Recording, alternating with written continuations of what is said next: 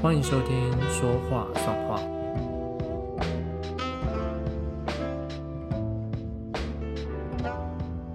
Hello，大家好，欢迎收听第五集的《说话算话》，我是 Nick。最近是不是热的很夸张？但是虽然热归热啊，但是说真的，夏天其实是我最爱的季节，因为我非常非常的怕冷，我很怕冬天。就是冬天虽然不怕流汗呐，也不怕热，但就觉得生活好像少了蛮多的刺激跟想要做的事情。比如说像夏天很热的时候，我们选择去吃一碗冰，就是一件很 爽的事情，或是可以去海边啊，去户外游泳池游泳。或是像走进百货公司、咖啡厅，就是你推开门的那一刹那，冷气向你吹来的那个快感。诶，对，我们今天就要来聊聊咖啡厅。就是上一集我们谈到自由工作者的工作模式，就是这样的工作形态，其实让最多人向往的，就是我们可以自由的支配自己的工作时间。就是只要进度还在可以掌控的范围之中呢，我们基本上是想要去哪就可以去哪。那与其说我喜欢喝咖啡，虽然也很爱，但是不如说我其实是非常的享受踏进咖啡厅这个场域的动作。因为我发现我其实是个仪式感就是相当重的人，我常常会需要设定好，比如说我做这一项工作需要的环境跟大小的要件。就只要都塞好之后，我其实就是可以很快的进入那样子的呃心理状态跟工作的模式。那咖啡厅对我来说就是一个那样子的场域的概念。应该很多人会觉得说，哎，很奇怪，因为咖啡厅不是很吵吗？怎么会适合工作？但就对我而言，我觉得那反而就是一个可以让我很安心的氛围。就是虽然有时候周遭会有声音啊，会有人聊天、讲话、讲他们自己的事情，但其实那有点像是那种白噪音，就是会说，哎，好像那个声音反而会让我更容易专注的在我自己该做的事情上面。但是往往比如说太安静或是太家具的地方，我反而就是会分心，就是可能会开。呃，网购的 页面啊，或是看一些什么呃影片还是什么的，就是时间就会浪费掉。所以这个时候呢，就要善用我上一集说的什么？对，就是番茄钟工作法。话说我那个上次推荐的那个 App，就是 Forest 那个 App，我最近又解锁了两个植物，一个是幽灵草，一个是熊童子，两个都长得很 Q。不知道等下回去听第四集，就是我们在讲那个工作效率那件事情的一个小小的推荐。那回到呃，在咖啡厅工作这件事情之前，我才刚跟朋友聊到说，哎，我们是不是常常会选择去咖啡厅工作，会不知不觉花很多钱？这个就是如果真的被那个理财相关的朋友看到或听到，就会对我们说，你看。你们的钱就是这样不知不觉的，就是被花掉这样。但我自己觉得就是量力而为就好，就是偶尔其实可以这样换个换个环境工作啊，做事情，我觉得就蛮好的啊。对，这时候又要来讲一下那个占星，我不知道在听的你们对呃占星了不了解？就如果有兴趣的话，可以从查那个。自己的星座命盘去了解。说到这，上上次有朋友就对我说，我上集开头不是有模仿那个唐老师的台词嘛？就是每周运势跟每月运势的那个台词，他就说我模仿的超顺的，这样比我自己讲自己的事情还要顺。所以我这集又要来默默的记录一下。呃，我的那个星盘里面啊，我的太阳跟水星都落在第九宫。总共有十二个宫位，就是从一到十二。我的第九宫就是叫做又叫做千禧宫，那它的核心意义就是代表向外扩张这件事情，不管是呃地理位置上的扩张，或者是心理精神层面上信仰或理念等等。所以它掌管的就是，比如说像长途旅行啊、呃进修啊、国外的事物啊、高等教育、人生哲学、哲理。那当我开始对占星有兴趣的时候，看到我这些星盘上的配置，再去看自己一路走来的经历，就会有一种恍然大悟的念头。就是以我家的经济状况，就是出国念书这件事情，跟我有机会去蛮多国家走走看看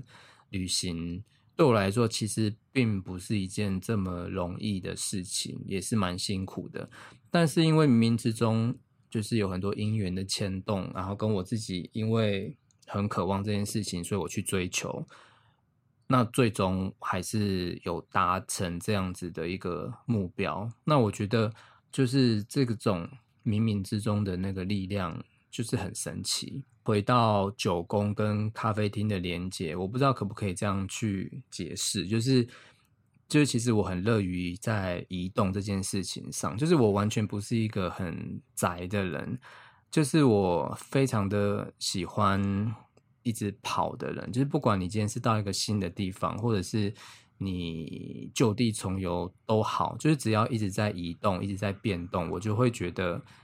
很安心，就觉得没有好像没有浪费这一天，觉得自己还活着的那种感觉。而且我非常的爱坐长途飞机，就是只要在机舱里面看着从窗外，比如说我们今天是从白天登机，我从白天看到夕阳，再看到夜晚。然后又迎接日出，等待下机，踏到一个全新的国度，这件事情上，我觉得是超美好的一件事情。但是我至今都还没有找到一个跟我一样变态爱坐那个长途飞机的同好。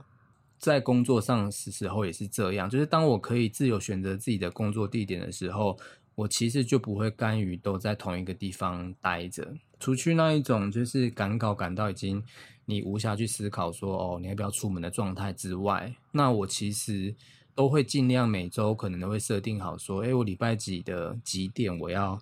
移动到哪个咖啡厅工作，或者是哪一天我要去哪边找什么资料啊，买什么工具，或是哪一天我可以哦，就真的休息一天，我就真的在家工作等等。呃，预先计划的过程对我来说很疗愈，那也很重要。你看是不是很处女座九宫？回想起在咖啡厅画画的那个渊源，其实也是源自于我还在上班第一份工作的时候。那个时候，其实台北已经有非常多很棒的咖啡厅，所以当时如果周末我没有回家的话，我都会找时间到我想要去的咖啡厅。那那个也是我当时可以解除上班的那个压力，就是稍微可以跳脱出来一点，以及接触到。当时还觉得是梦想跟兴趣的画画这件事情，所以画了第一张之后呢，就开始有第二张、第三张，最后我记得画了快二十二十多幅吧，我忘记了，反正就是有这么多。那有的到现在还就是屹立不摇，像是我很爱的那个中山区的那个日子咖啡，那也有在今年准备要暂时休息一下关闭的眼镜咖啡，或者是早已。歇业的也都有，然后我有 po 在那个 IG 跟那个脸书，就是可以大家可以看看我当时二零一一年的画风这样。那后来我辞职搬回苗栗之后，因为没有太多咖啡厅可以选择，所以就暂时没有再继续这样子的行程。那后来再重新回到咖啡厅画画，是二零一六年到英国念书之后。我在第二集的时候有说过，那时候刚去的时候有一点震撼教育，就是阿 C 老师都有说我画的东西都太工整了，就是他完全感受不到那个画画的过程跟笔触，所以他其实希望我重新拿起真正的笔，而不是电脑绘图板的笔。那我不用选择上色，我也不用在意画的对不对。他觉得我就是去最，我觉得最适合的、方便的那个场域去画人。那他们为什么不叫我去画风景啊，或者画建筑等等？那因为这些东西它不会动，所以就无法训练到所谓的速度，跟我们在下笔决定这笔要怎么画下去的那个画风跟思维方式。所以呢，就开始累积了我在英国各个咖啡厅画画、念书啊、做案子的回忆。这样，那讲到咖啡呢，英国的物价跟生活费那一些，其实大概都是台湾的两倍左右。但唯独咖啡，我觉得有时候甚至是比台湾还要便宜。还没去英国前，我其实都会习惯喝拿铁。如果是以英国比较呃稍微平价的那种连锁咖啡店的拿铁，大概是我那时候大概是二点五英镑上下吧，所以折合台币大概是一百多一百元左右。那黑咖啡大概是一点七到一点九英镑，其实两磅以下就买得到了。当时汇率也是大概台币八十左右吧，这样的价差就会让我开始就习惯点黑咖啡。在独立咖啡馆的话，上面这些价格就会稍微高一点，但是平均的价格也是在一百五十元上下不等，所以其实是我觉得是不贵的这样。而且到英国后，我发现有有加牛奶的咖啡，除了我们熟我们熟悉的 cappuccino 或拿铁之外，还有另外一个选择叫做 flat white。那一开始我其实不知道这个是什么，因为它大概价钱也跟拿铁差不多。然后因为你不知道嘛，所以一开始你也不会去特别点它。但有时候就是好奇心战胜一切，有一次就想说，好吧，点点看好了。结果来了一个呃稍微小杯一点的。就是这个 Flat white，那喝了之后发现口感也跟拿铁差不多，就觉得哎，这是比较 小杯的拿铁的意思吗？但后来查资料才发现，这个 Flat white 它是源自于二战的时候意大利发明，意意大利人发明的，那转而就传到澳洲去，那经过改良就变成就是 Flat white 之后，又再传回去欧洲，那在二零一零年左右开始在英国流行起来。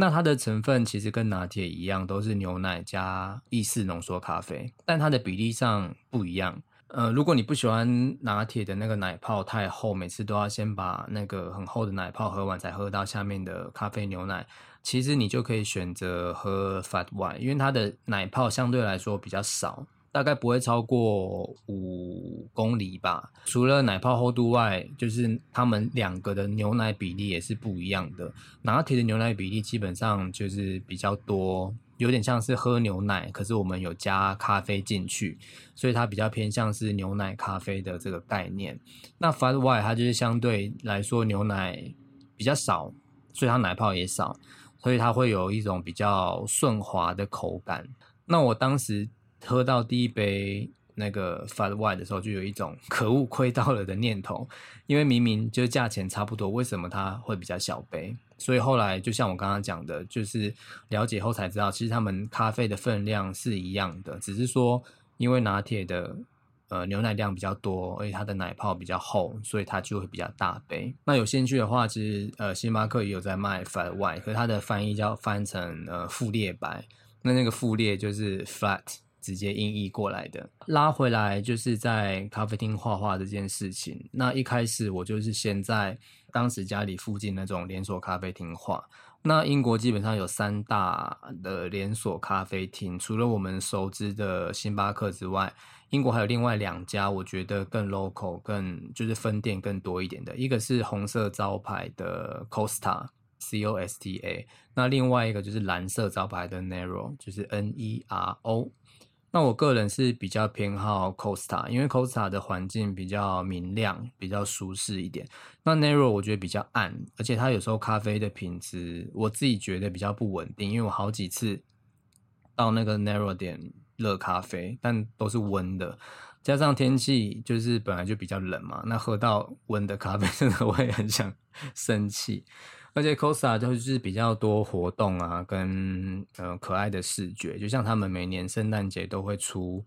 呃限定的圣诞杯款，像二零一七年那一年就是实在太可爱，我那时候就很疯狂的，每次去 Costa 就会点不同大小的咖啡，因为它不同不同大小的杯子会图案不一样嘛，所以我那时候很疯狂的就收集了总共五个，最后整理海运回台湾的行李，我也把它一起带回来，这样。那先给你们看一些，就是一年级的速写，就是那时候去咖啡厅画的。一开始就很怕外国人，他其实比较注重隐私啊，可能就是会很 care 被画。但后来发现其实也不会。那因为我自己假装的功力并不是太厉害，虽然都会自以为很厉，自以为很厉害，就常常画一画还是会被发现。有的会走过来，我觉得。一开始会吓到，想说：“哎，会会不会是要过来打我？”后来才对我说：“哎，我是只是只是来过来看你画的怎么样，我可以就是画拍张照吗？”或是会有欧巴桑啊，或是女性的顾客就会说：“哎，那要把我画的好看一点。讲到这，我就觉得外国人的个性真的是就蛮大方的，因为陌生人也可以跟你聊的这样掏心掏肺。我记得我有一次就是在咖啡厅，呃，在星巴克画完，我就开始工作。那时候就是空档，我在做台湾的案子，那时候画一堆动物这样。那旁边坐一个，其实他年纪应该跟我差不多的先生。我眼角余光就发现他一直在转头看我，就是在绘图板上画来画去啊，然后荧幕上就会出现很多的呃颜色跟笔触这样。后来他可能就忍不住，他就问我说：“哎，你在你在工作吗？”这样我说：“哦，对，我是说我呃做这个相关的工作啊，我在画呃案子的图这样。”然后就开始就问我说：“哎，这什么工具啊？怎么会可以这样用？”然后他就说：“哦，他是比较偏向做工程的，就是工人之类的蓝领阶级这样。”他说他第一次看到这些，觉得很蛮新鲜的。他就觉得，呃，我这样很好，因为在咖啡厅就可以工作，这样不用像他这样在外面好像都要抛头露脸啊，很辛苦这样。那最后他的结论也很好笑，因为我当时在画熊，他最后就说。Hope you have a great time with these bears。他就说：“哦，希望你跟这些熊度过一个美好的下午。”这样。那另外一次也是在呃 Starbucks，那时候不是在画图，那时候是在写一年级的论文。呃，就是一个六十几岁的欧巴桑在我旁边看报纸，这样。那我们其实就是各做各的，不会有什么太大的交集。但应该他就是有注意到我桌上很多资料跟书啊，他就突然转头问我说：“哎，就是你在写什么？”我就呃，就是吓一下，就说哦，就还是有跟他说我我我在写论文这样，然后就顺便说我在写什么主题，他就缓缓的把那个报纸翻开到另外一面，就是有印那个呃节目表的那一面，他就说，哎，那你可以看这个呃 BBC 的节目，就是他最近有播一系列有关于日本视觉艺术的报道，他觉得很不错，这样跟我说了好几本书，我就想说，哎，怎么这么幸运，这样都可以。遇到缪斯阿妈这样，所以那天跟他聊了一下之后，我的论文字数就多了五百多字。对当时来说，这五百多字就是算很多了，所以帮助很大。所以就是我很喜欢在外面工作或者是画画，就是因为会有很多这些未可知的际遇会发生，就会让我觉得很新鲜、很有趣啊。那他们其实只是一个。过客，人生的过客，就是你一辈子都不会再见到面了，但是就会在你心中还是会留下这些浅浅的好玩的回忆，这样子。下面就来跟大家分享一些我自己当时很喜欢的伦敦的咖啡厅。那虽然现在大家都没办法出国，但是记下来哪一天。就是当世界的秩序恢复正常的时候呢，我们就是可以再回去造访一下这些地方。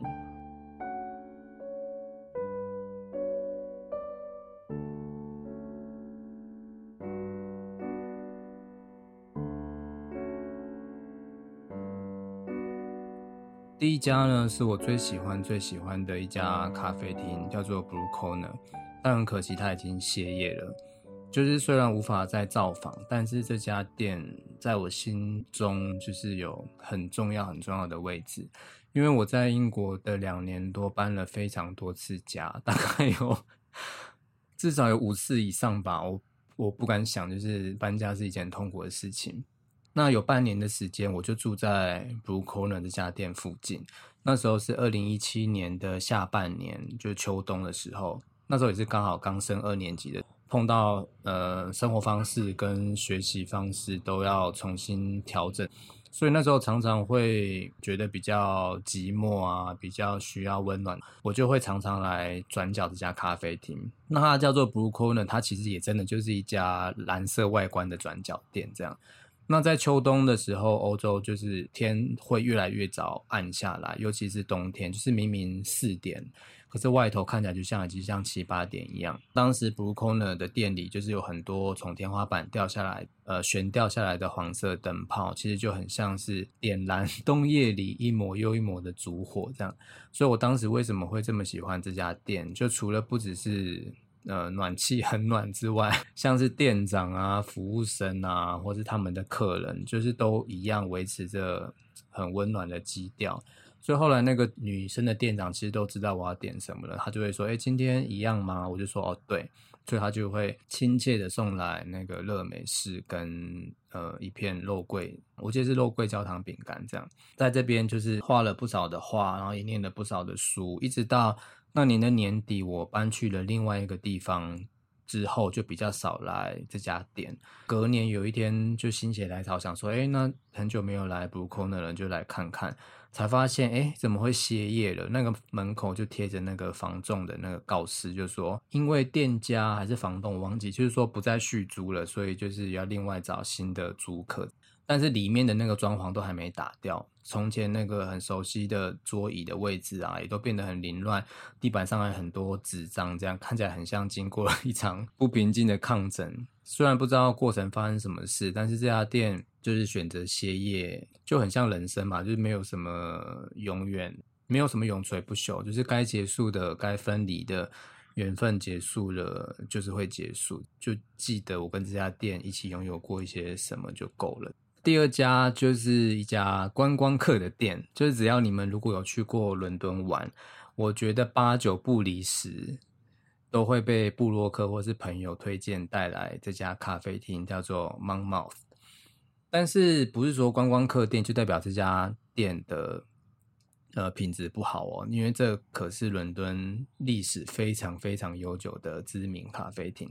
就是它起源于一九七八年，它一开始是在。科芬园，呃，伦敦有一个地方叫 Covent Garden，它叫这这个区域里面有一条叫做 Monmouth Street 上面的一个呃店面的地下室做烘豆跟批发。那过了三十年之后，二零零七年，他在伦敦的另一个地方开第二家，那个点就是在伦敦一个知名的市集 Borough Market 里面。在过了十年之后，又越做越大。那他的第二家分店就是 Borough Market 里面那家分店，也吃不消。广大的观光客跟英国在地的顾客，所以他又把烘豆的空间跟办公室移到第三家分店那边，就是 Bermondsey 那边，也是一样在伦敦南岸。但我们通常会去的就是科芬园的创始店，或是 Borough Market 这一家。那其实我比较常带朋友去呃市集这一家店，因为就是可以顺便逛这个我觉得伦敦最好吃的市集，然后也可以同时把泰特美术馆的行程一起排进来。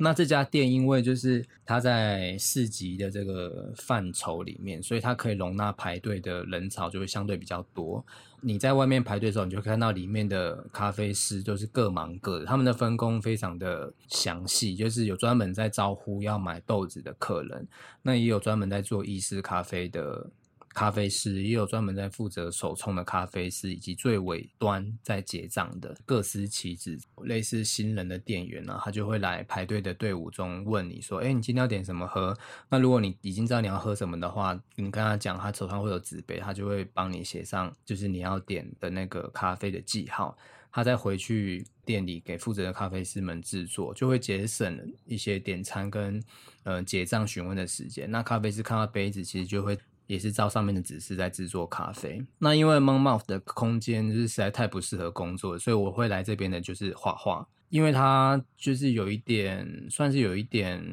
怎么讲，它的那个空间是一个有一点高度，所以你只要站在一个比较有高度的位的吧台的位置，其实你就有蛮多的画面可以画，可能是排队的人潮，或者是说认真在冲咖啡的咖啡师。但是在一样画的过程，就是还是会有人过来跟 跟你聊天就对了。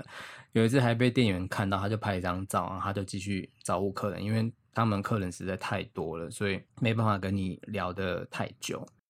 那第三家我的爱店就是来自于英国知名杂志 Monaco 的咖啡厅。如果有常在看国外杂志的人，对 Monaco 应该是不陌生。M O N O C L E，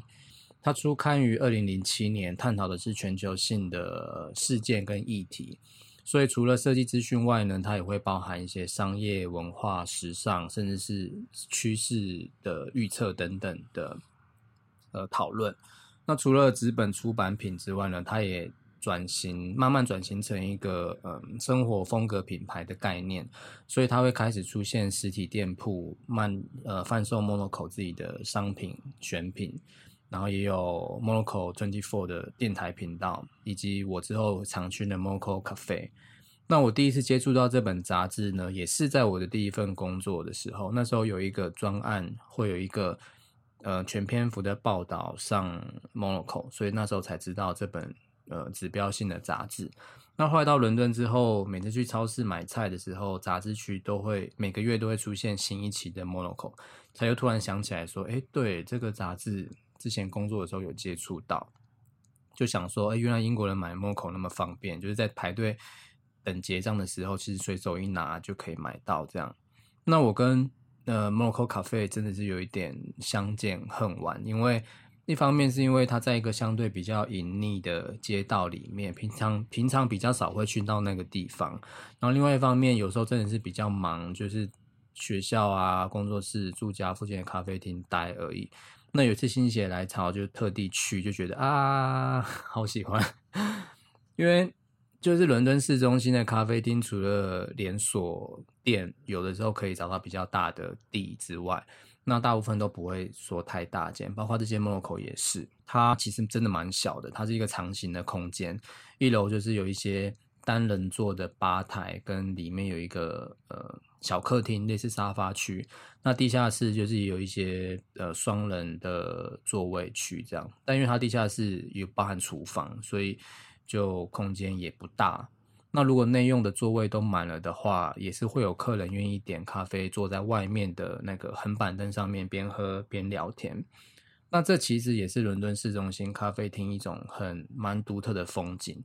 就是有大片的落地窗，那它的外观装潢单纯就是深色的油漆，然后再用白色的字体写上店名啊，或是 logo。空间它就尽可能摆放 Monaco 的杂志啊、专书。还有商品，就像是帆布袋啊、零钱包啊。那因为太喜欢这本杂志了，所以这家咖啡厅虽然完全不适合工作，也不适合画画，但我还是很爱它。这样，然后他点咖啡的时候呢，就会附赠 Monaco 的巧克力，非常好吃。那他的胡萝卜蛋糕也也很不错。呃，讲到胡萝卜，以前我其实是完全不敢吃红萝卜的，更不要说它的制品。但到英国念书之后，因为英国有很多吃那个 brunch 的呃早午餐店，那菜单上会有一款果汁是那种苹果跟红萝卜为主的果汁。有一次去吃就被室友逼着说：“你喝喝看，就是真的不难喝。”结果还真的不能喝。后来进一步接触到胡萝卜蛋糕，是有一天在学校的工作室，有一天有个。同学就拿了一整个的红萝卜蛋糕来，就分大家吃。那我一开始就说哈，我我不太敢吃。然后那个英国女生就用很诚恳的语气说：“Nick, you have to try it. It's one of the most traditional and classic British cake。”因为她讲的就是太诚恳，她就说这个是就是很传统的英式口味的蛋糕。然后我想说好啦，因为我实在 也很不会拒绝别人，我就默默吃一口，想说也太好吃了吧。就是一种很怎么讲，很湿润、很松软的口感，就是你吃不到红萝卜味。后来我就发现，超市的蛋糕区除了像那种柠檬糖霜棒蛋糕这种基本款的英式周末蛋糕外，其实也都真的有胡萝卜蛋糕这个选项。那我查一下，大多数的呃食物历史学家认为，胡萝卜蛋糕其实是源自于中世纪欧洲人吃的胡萝卜布丁。但因为当时的糖跟呃甜的那个调味剂都很昂贵，所以大部分人就会用胡萝卜去代替糖。真正的起源就是这个胡萝卜蛋糕的食谱起源，其实有三个国家都在争，一个是除了英国之外，还有法国跟瑞士。但 anyway，英国至少 英国至少可以分到三分之一杯羹吧。